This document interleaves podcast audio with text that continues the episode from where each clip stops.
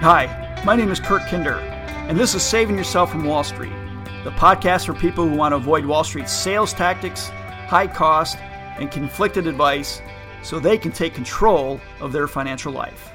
So let's get to it. For the next couple episodes of the Saving Yourself from Wall Street podcast, we're going to do something a little bit different.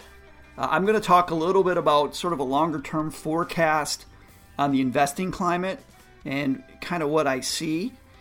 And if you do, you know, if you're somebody who also likes video, I've been doing these for clients. This is basically a recap of some presentations I've been giving to clients every Saturday. You can find those videos on the Saving Yourself from Wall Street blog. Uh, you could also sign up there so that you'll be alerted to sign up for these webinars live. You know, I do them every Saturday at 9 a.m. So you can actually sit in and, and listen to exactly what I'm talking to clients about. Uh, but you can also see the replays there. But I, I, thought I'd also throw it here for folks who just like hearing podcasts, doing podcasts. But there were a lot of slides that I showed with the presentation. So, you know, if you're a visual person or as you're listening to the podcast, if something isn't making sense, know that there's some visuals for you that you could jump in and take a look at.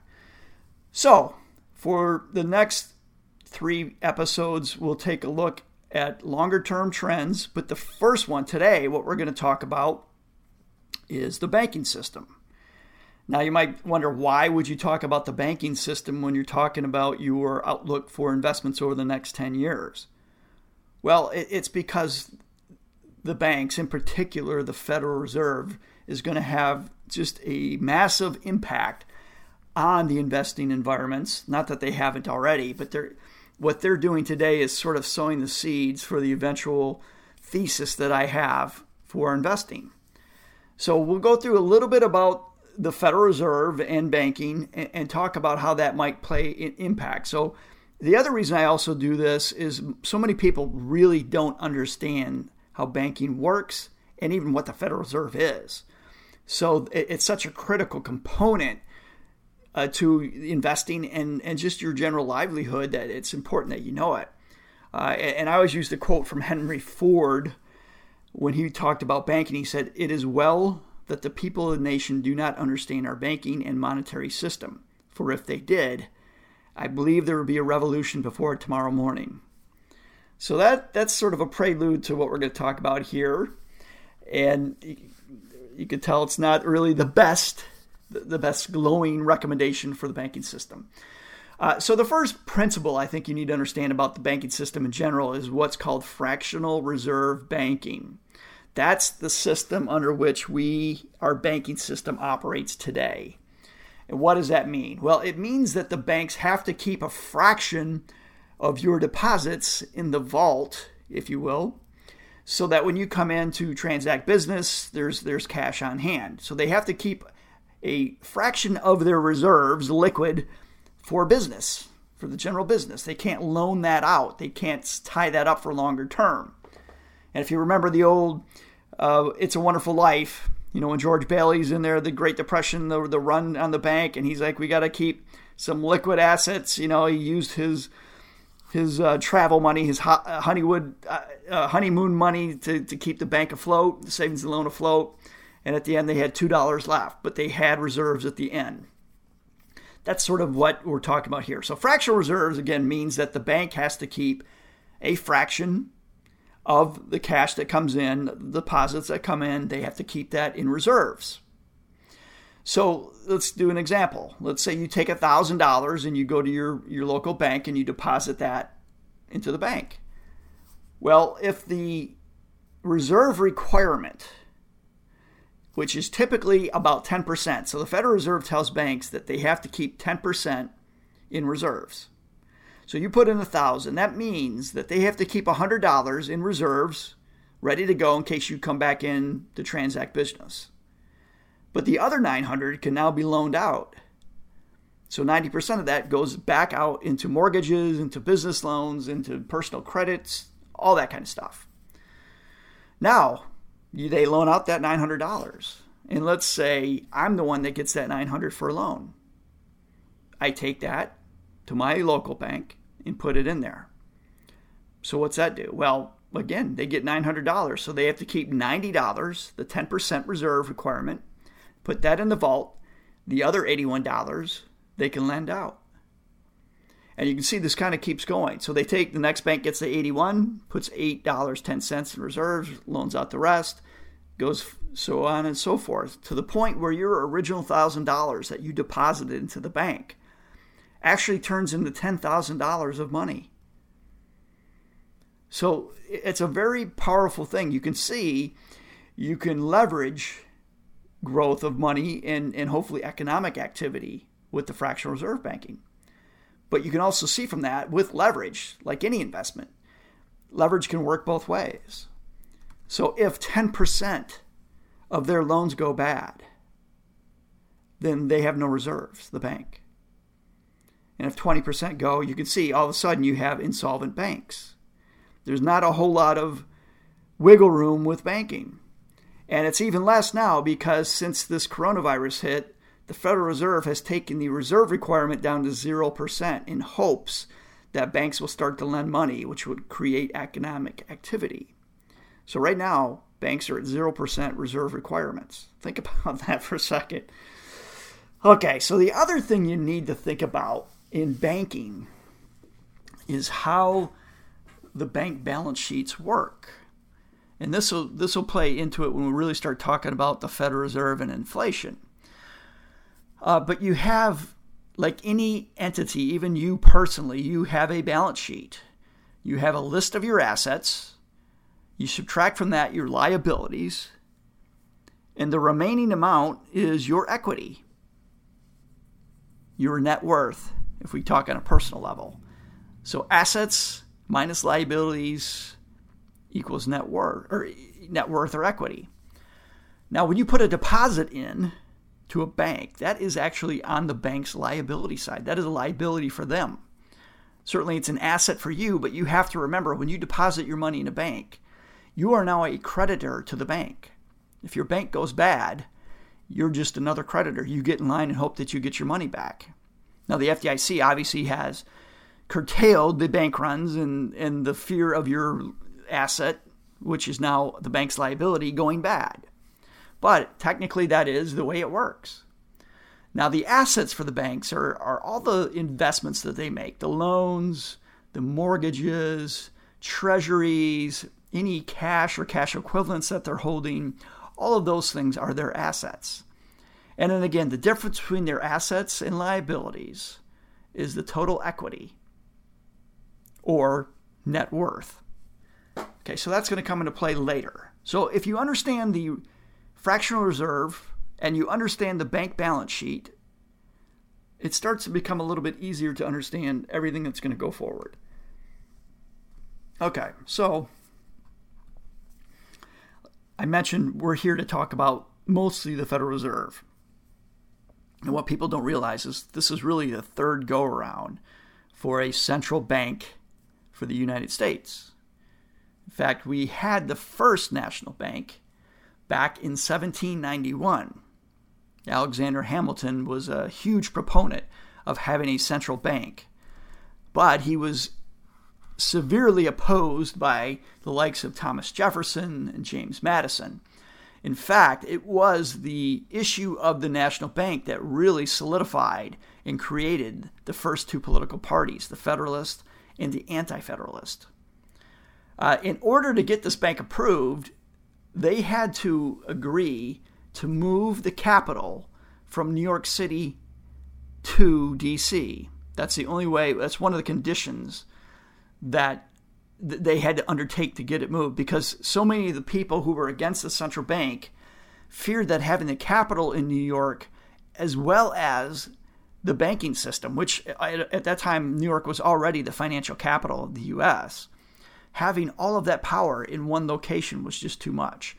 And, and as you can imagine, the fear of Jefferson and Madison was having a, a totally dominant, controlling government. And then that's why they opposed the national bank, because it's going to be bad enough when a government can rule by decree and by law, but then if they also control the money supply and the banking system, then they have total control over their over their constituents.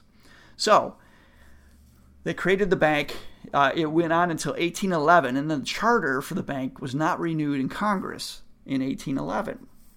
So at that point, they wanted to make some changes, so they created the Second National Bank in 1816. So from 1811 to 1816, banks created their own currency.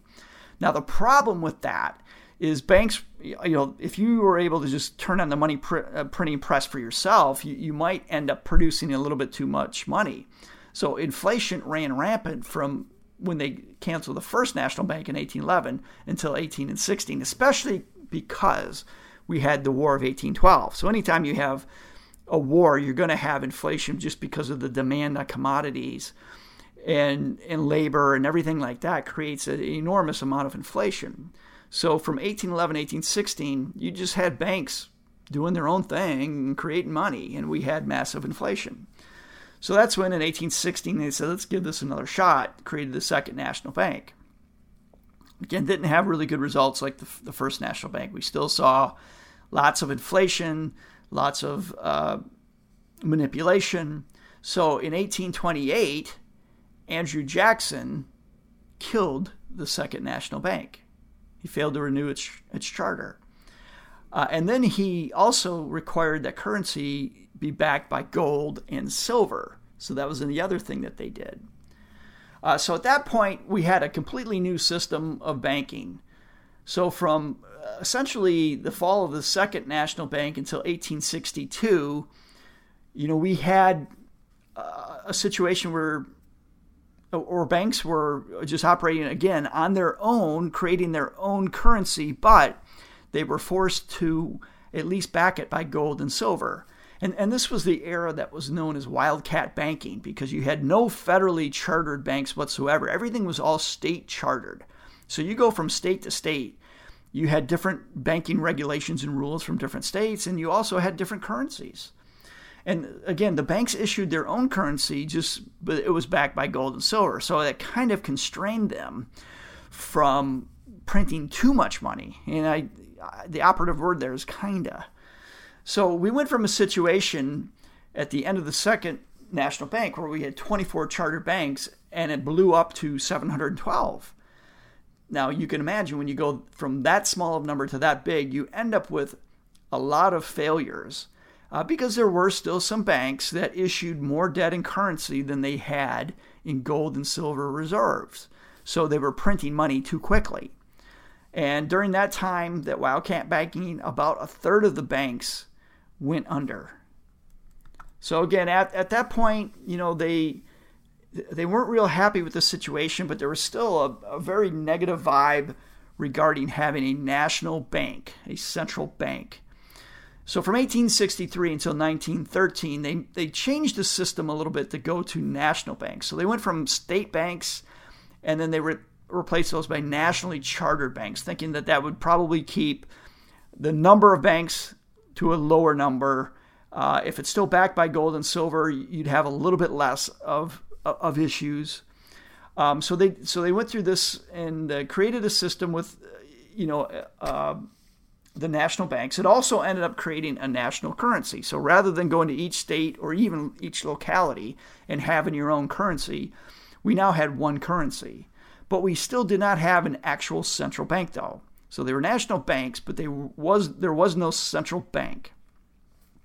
So even with this, they still suffered, you know, runs on banks as the demands for cash were usually greater than the gold and silver on hand. Uh, this was particularly true during planting and harvesting seasons. We were still a very agrarian society at that point. Uh, so you, you still had issues with the banks. And what would happen is every time you'd have one of these panics, it, it, essentially you'd have a lot of banks go under. And it also was re- requiring other banks to step in and, and make the, the lesser banks whole. And the, the big story was always the 1907 panic. And that was a, a panic, a banking panic where it got to the point where JP Morgan, not not the bank that you know, but the actual man, JP Morgan he brought in all of the different banks and they sat down in meetings and just said, "Okay, let's figure out who's good enough to save and who should we let go under." And he used his own personal money to backstop the banks that seemed like they could make it through. So essentially what J.P. Morgan did back then is he ser- almost served as a central bank. He was liquidity. He had so much money, he was liquidity for the banking system. And then it also gave him a heck of a lot of control over the banking system as he was buying these banks.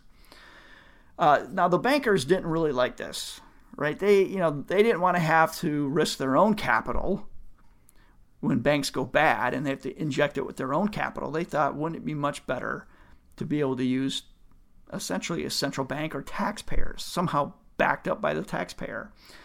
And that's why Andrew Jackson got rid of the second national bank and why the Congress refused to do the first national bank is, is that's because at that point it was a, it's a political thing and it is today.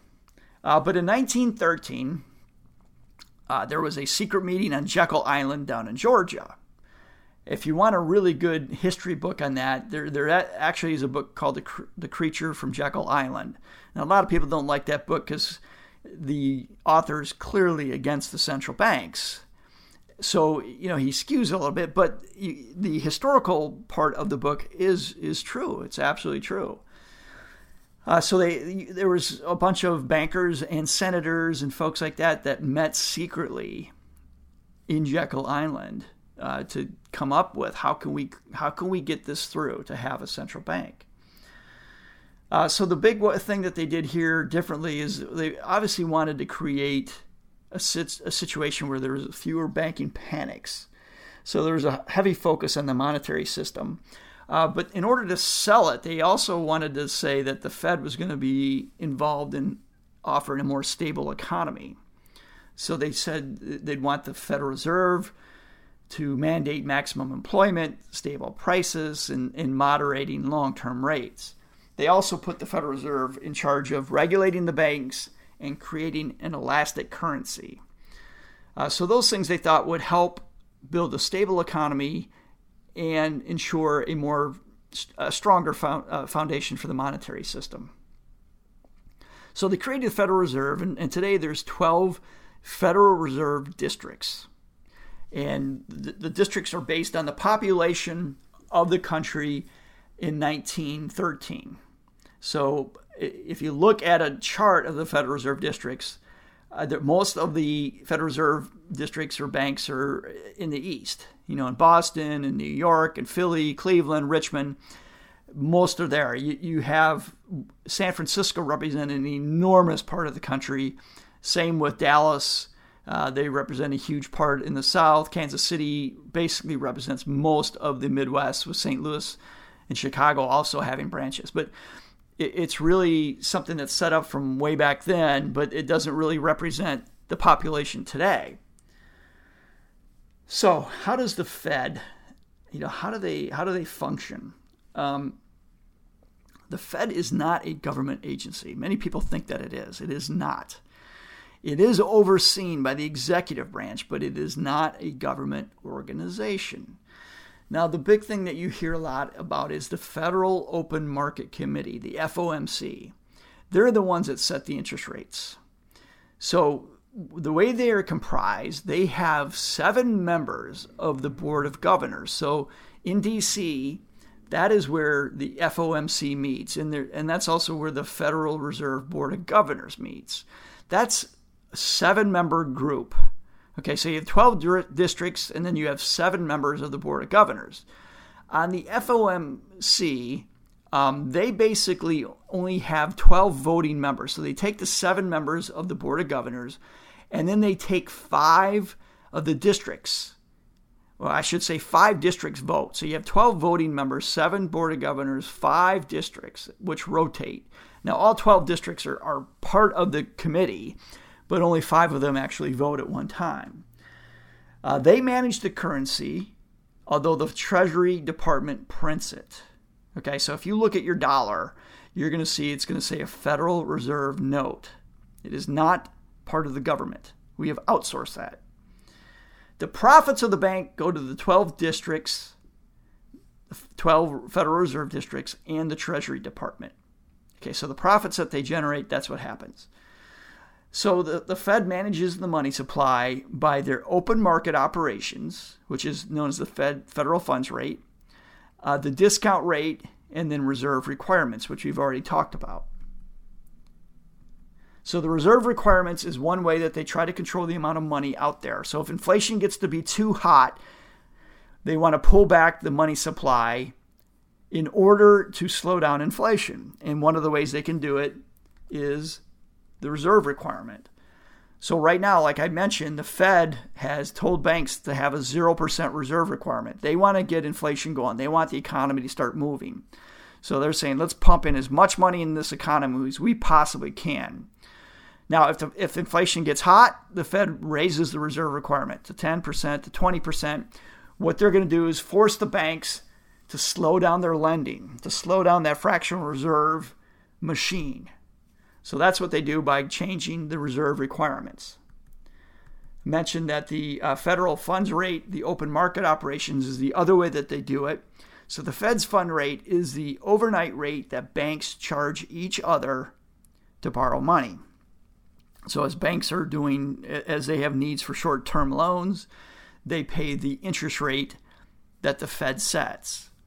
So as you can imagine, if inflation's getting hot, if it's getting where we have uncomfortable on inflation, they raise this rate, which is pretty much going to slow the banking system down, slow the velocity of money going through the system. So back in the 1970s and eight in early 80s, Paul Volcker, the, the Fed chair at that point, took the Fed's fund rate to almost 20%. And he, boy, did he ever destroy inflation. Uh, but he he definitely pulled out a lot of currency out of the markets by doing this. He slowed down the bank's fractional reserve banking. Right now, that Fed's fund rate is at 0.25%. So you can see at this point, they're doing anything they can to get the economy going, even if it results in inflation. Uh, the other thing that they have, the other tool at their disposal, is the discount rate. So the discount rate is the interest rate charged to commercial banks and depository institutions on loans that they receive from their regional Federal Reserve Bank. Okay, uh, they call it the discount rate because they go to the discount window. That's where they these banks go and borrow from their local regional Federal Reserve Bank. Uh, so the Federal Reserve Bank uh, essentially uh, loans money to banks now, what happens typically in this situation is the bank will give them some assets. It could be, usually it's treasuries. They'll put up treasuries to get the loans from the Federal Reserve. Uh, but it could be, you know, in 2008, what we saw was they were doing mortgage backed securities. Basically, what happens is the local bank puts up some assets, and then their Federal Reserve branch will loan them money. So here again, if inflation's running hot, they raise the discount rate to make it more expensive for banks to do business. If they want more activity, they lower it. What's the discount rate right now? 0.25%. So the way it's structured at this point is the Fed has opened up the spigots as much as they can. They've taken the federal funds rate and discount rate down to 0.25%, and they've completely eliminated the reserve requirement. So they are doing whatever they can to get this thing rolling. So, just to take a, a quick little view of the Fed over the past few years. So, the, you know, the Federal Reserve System, you know, while you could argue it hasn't, it hasn't been perfect, uh, I would say that you had you know, the, one of the reasons they put the Fed in place was to, you know, avoid banking panics, to kind of avoid financial crisis. But under their watch, we've had two of the biggest crises in our nation's history: the Great Depression, and then, you know, the 08, 09, and then you know, you could even argue this, which I think is really just a continuation of 08. Uh, so anyway, but but for the most part, you haven't had you certainly haven't had as many bank runs or anything along those lines. Now, is that a result of the Federal Reserve, or was that just the result of the government putting in place FDIC insurance? So people today are so set that if you know, as long as they're not over that two hundred fifty thousand dollar maximum for FDIC coverage, they don't worry about having their bank go under like it used to be back before FDIC was set in place. So we had bank runs even under the Fed back in the Great Depression. So I, I, argue that the bank runs haven't happened since the Great Depression because of FDIC insurance and nothing that the Federal Reserve itself has done. Uh, I also think that the regulations had changed. Uh, you know, the Glass Steagall kept the banking system in check as well, and they have eliminated that. They've replaced it with Dodd Frank, which I don't think is nearly as effective as Glass Steagall. Anyway, what I want to do is just take a look at what's gone on since 2008 because I think the Federal Reserve's actions from 08 till now, and then from what they've done in the past and what they're probably going to continue to do is going to have a major impact on the next 10 years as well. So the Fed has had just an oversized influence on the stock market, bond market, and real estate market since the 08 crisis. Uh, in the 08 crisis, as it started, the Federal Reserve's balance sheet was at $800 billion, and, and almost 95% of that was treasuries. Very safe, secure stuff. And that balance sheet had been that level and in that asset class for decades before. So since the 60s, the Fed has had about an $800 billion balance sheet. Well, what happened in 08? Well, the Fed opened up the spigot and increased their balance sheet from the 800 billion and immediately by the end of 08 they were up to 2 trillion in assets so they put in 1.2 trillion dollars uh, essentially over a, a 4 or 5 month period and they also started accepting assets other than treasuries as i mentioned at the discount window most banks will provide collateral in the form of treasuries. But what this was doing, since there were so many bad books on the record or on the, the books of the, the banks, you know, these mortgages were going under fast. What what the banks did is they took these horrible mortgage-backed securities. Uh, you know, they took all kinds of, you know, just non-performing assets and used it as collateral at the Fed, and the Fed gave them some nice, juicy, fresh, clean cash. So the banks were being liquefied and using as their collateral these crappy assets. So, it, it, from the end of 08, continuing all the way until, well, essentially before all this hit, the Fed's balance sheet went from that 2 trillion in assets up to just over 4 trillion. So they continue to increase their balance sheet over time. Well, how, you know, how did that like what did that do? Well, if you go back from 08 and this operation that they undertook where they would take the collateral and give cash to the banks was known as quantitative easing. So from 08 really up until I guess you could say 2019, we had four quantitative easing procedures. And this is where looking at a chart really helps. I've got a good chart that shows you every time the Fed undertook a quantitative easing, the stock market loved it. Stock market went up, up, up, up.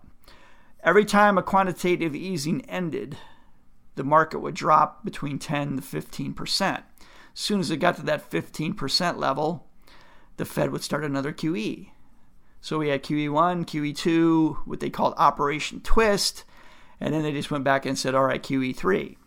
And then in 2019, without getting into too much details, the Fed started to see problems in the repo market. And while they never formally named it QE, they basically created the fourth or fifth quantitative easing measure, which, if you remember 2019, the stock market did very well because of that. So the big thing that we've seen from the the, the Fed taking their balance sheet from 800 billion to 4.5 trillion over that 2008 to 2019 period. We saw asset prices climb, especially stocks, but we also saw bonds do well. We saw real estate do very well. So the thing is, we didn't see a ton of price inflation. It didn't hit that badly when you went to the pump to get gas or got a gallon of milk. Now, I'm not saying there wasn't inflation, certainly there was. But considering that the Fed increased their balance sheet by five times, increased their asset level by five times, you'd think we'd have seen a lot more inflation, you know, based on how the Fed operates, but we didn't. And why is that? Why did we not see an increase in price inflation along with the asset price inflation? Well, it comes back to what I talked about at the very beginning how the bank balance sheets work, how banks operate. the fractional reserve banking really only kicks in the gear when you put in a deposit. So when their liabilities, when their deposits go up, that's when you start to see that fractional reserve banking. Everything that the Fed did, all this money printing that they did, all only stayed on the asset side of the bank balance sheet. So remember, the asset side are the loans, the mortgages, the treasuries they own, and the cash and cash equivalents. So essentially, what the banks are doing is taking assets off their asset side, handing it to the Federal Reserve as collateral, and then getting this fresh cash. And with this fresh cash, that's where they would essentially invest in bonds and stocks and and real estate, and that money would typically be loaned out to hedge funds or private equity. So it's a very nuanced point, but it stayed on the asset side of the bank's balance sheet. Had it gone to the liability side, meaning a deposit. So if the Fed had just printed money and given it to you and given it to me, and we go down to our local bank and deposit it, now we would have seen the fractional reserve kick in where basically every dollar you put in creates another $9 of money. That's where the inflation really comes from. That's where we see inflation in the economy. And, and we didn't have that so far. We have not had that. So that's basically how it's worked for the asset side. That's why we've seen such a huge increase in asset prices, but not so much in prices or uh, in consumer prices. Now, since this coronavirus has hit, the Fed has gone really big time. Um, they've gone from that over four trillion in balance sheet assets to six and a half within a month, two and a half trillion within one month. Unprecedented, unprecedented. So this is still going to have an effect. So is it going to be more asset price inflation? And that very well could be. You see, the stock market has done very well since it's bottomed out a couple months ago. So that is certainly part of the Fed. Uh, but the Fed's also doing some really uncharacteristic uh, maneuvers here, things that many argue are outside their charter and could actually land up in court being fought. I hope they do. We need to keep the bank in check. Uh, but the biggest thing that's going to have an impact is this uh, 425 billion special purpose vehicle (SPV) is what it's called, that was created for the Federal Reserve basically to invest in ETF bonds, uh, junk bonds. So they can go out now and buy high, um, high yielding junk bond ETFs. Now, w- what happens in this case is this what happened. Let me give you the rundown. The, the Treasury created this special purpose vehicle, SPV, and funded it with $425 billion. So the Fed's going to take this 425 billion and they can actually use the fractional reserve system to create about $4 trillion of, of, of the ability to buy bad bonds, if you will, of debt, of corporate bonds on the secondary market through ETFs or other vehicles. So that's 4 trillion of a backstop for markets. And, and that is not for you and me. This isn't going to help us. This is going to help investors who own junk bonds. Period. It's not even going to help the companies that are the junk bonds. For instance, Hertz, J.C. Penney, they're going to Chapter 11. They have junk bonds. Now, the people who bought their bonds are going to be bailed out by the Federal Reserve, but it doesn't mean that the company itself. So it's not even helping the company. This is essentially just a way to bail out investors. Big Wall Street cronyism going on here. That's what you're getting. You know, we talk about saving yourself from Wall Street. This is the system of Wall Street saving Wall Street, period. There's no way you can justify it otherwise. Now, the Federal Reserve is prohibited from incurring losses. They cannot take losses. So if J.C. Penney stops paying on their debt completely, it doesn't matter that the Fed bought these bonds. That, hel- that helps them not one bit. Those bonds are going to go bad, or they're going to be restructured so that you take some sort of haircut with it, some reduction. So, how does this work? Well, again, it's a special purpose vehicle. So, the initial $425 billion that the Treasury Department put in there, which is our money, this is tax money. This is, they took, they took out federal um, notes, federal uh, bills, you know, federal bonds, you know, Treasury bonds, all that stuff to raise this 425 billion, which they gave to the Fed to lever up to buy junk bonds. This 425 is our money. It is now owed by the taxpayers to the creditors of the federal um, system of the Treasury. So all these Treasury bonds raised to 425, and then they gave it to the Fed, and it's sitting in this special ve- uh, purpose vehicle. So as the losses mount, it's going to go against the 425 billion that we, the taxpayers, provided. So, what do you think is going to happen if the Federal Reserve starts to experience losses bigger than the 425 billion? You got it, taxpayer. You're going to be paying more. They're going to go out and they're going to sell some more treasury notes and bills and bonds and all that in order to refill the special purpose vehicle.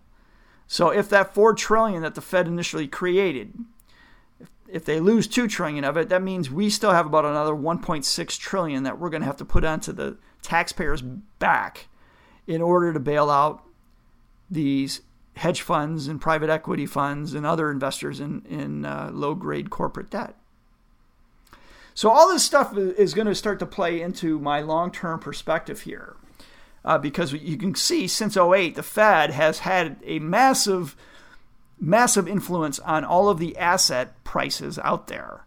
And they're taking unprecedented steps right now that's going to play out over the ensuing years. So, in our next week's episode, we're going to talk a little bit about sort of the shorter term view that I've got and then the longer term view. And, and the Fed is certainly going to play a huge part in that. Um, so, I hope this was useful. And like I said, we'll dig deeper in the next episodes. But if you have any questions, anything like that, please give me a, a, shout out through an email, on Twitter, or wherever. Well, that's it for this episode of the Saving Yourself from Wall Street podcast. I appreciate you stopping in. As always, you can find our podcast along with other articles and videos at savingyourselffromwallstreet.com. And now, the lawyers say hi. Saving Yourself from Wall Street is hosted by Kurt Kinder. Kurt Kinder is the owner of Picket Fence Financial, a fee only financial planning firm. Picket Fence Financial is regulated by the states of Maryland and Florida in accordance and in compliance with securities laws and regulations. Picket Fence Financial does not render or offer to render personalized financial or tax advice through the Saving Yourself from Wall Street podcast. The information provided is for informational purposes only and does not constitute financial, tax, investment, or legal advice.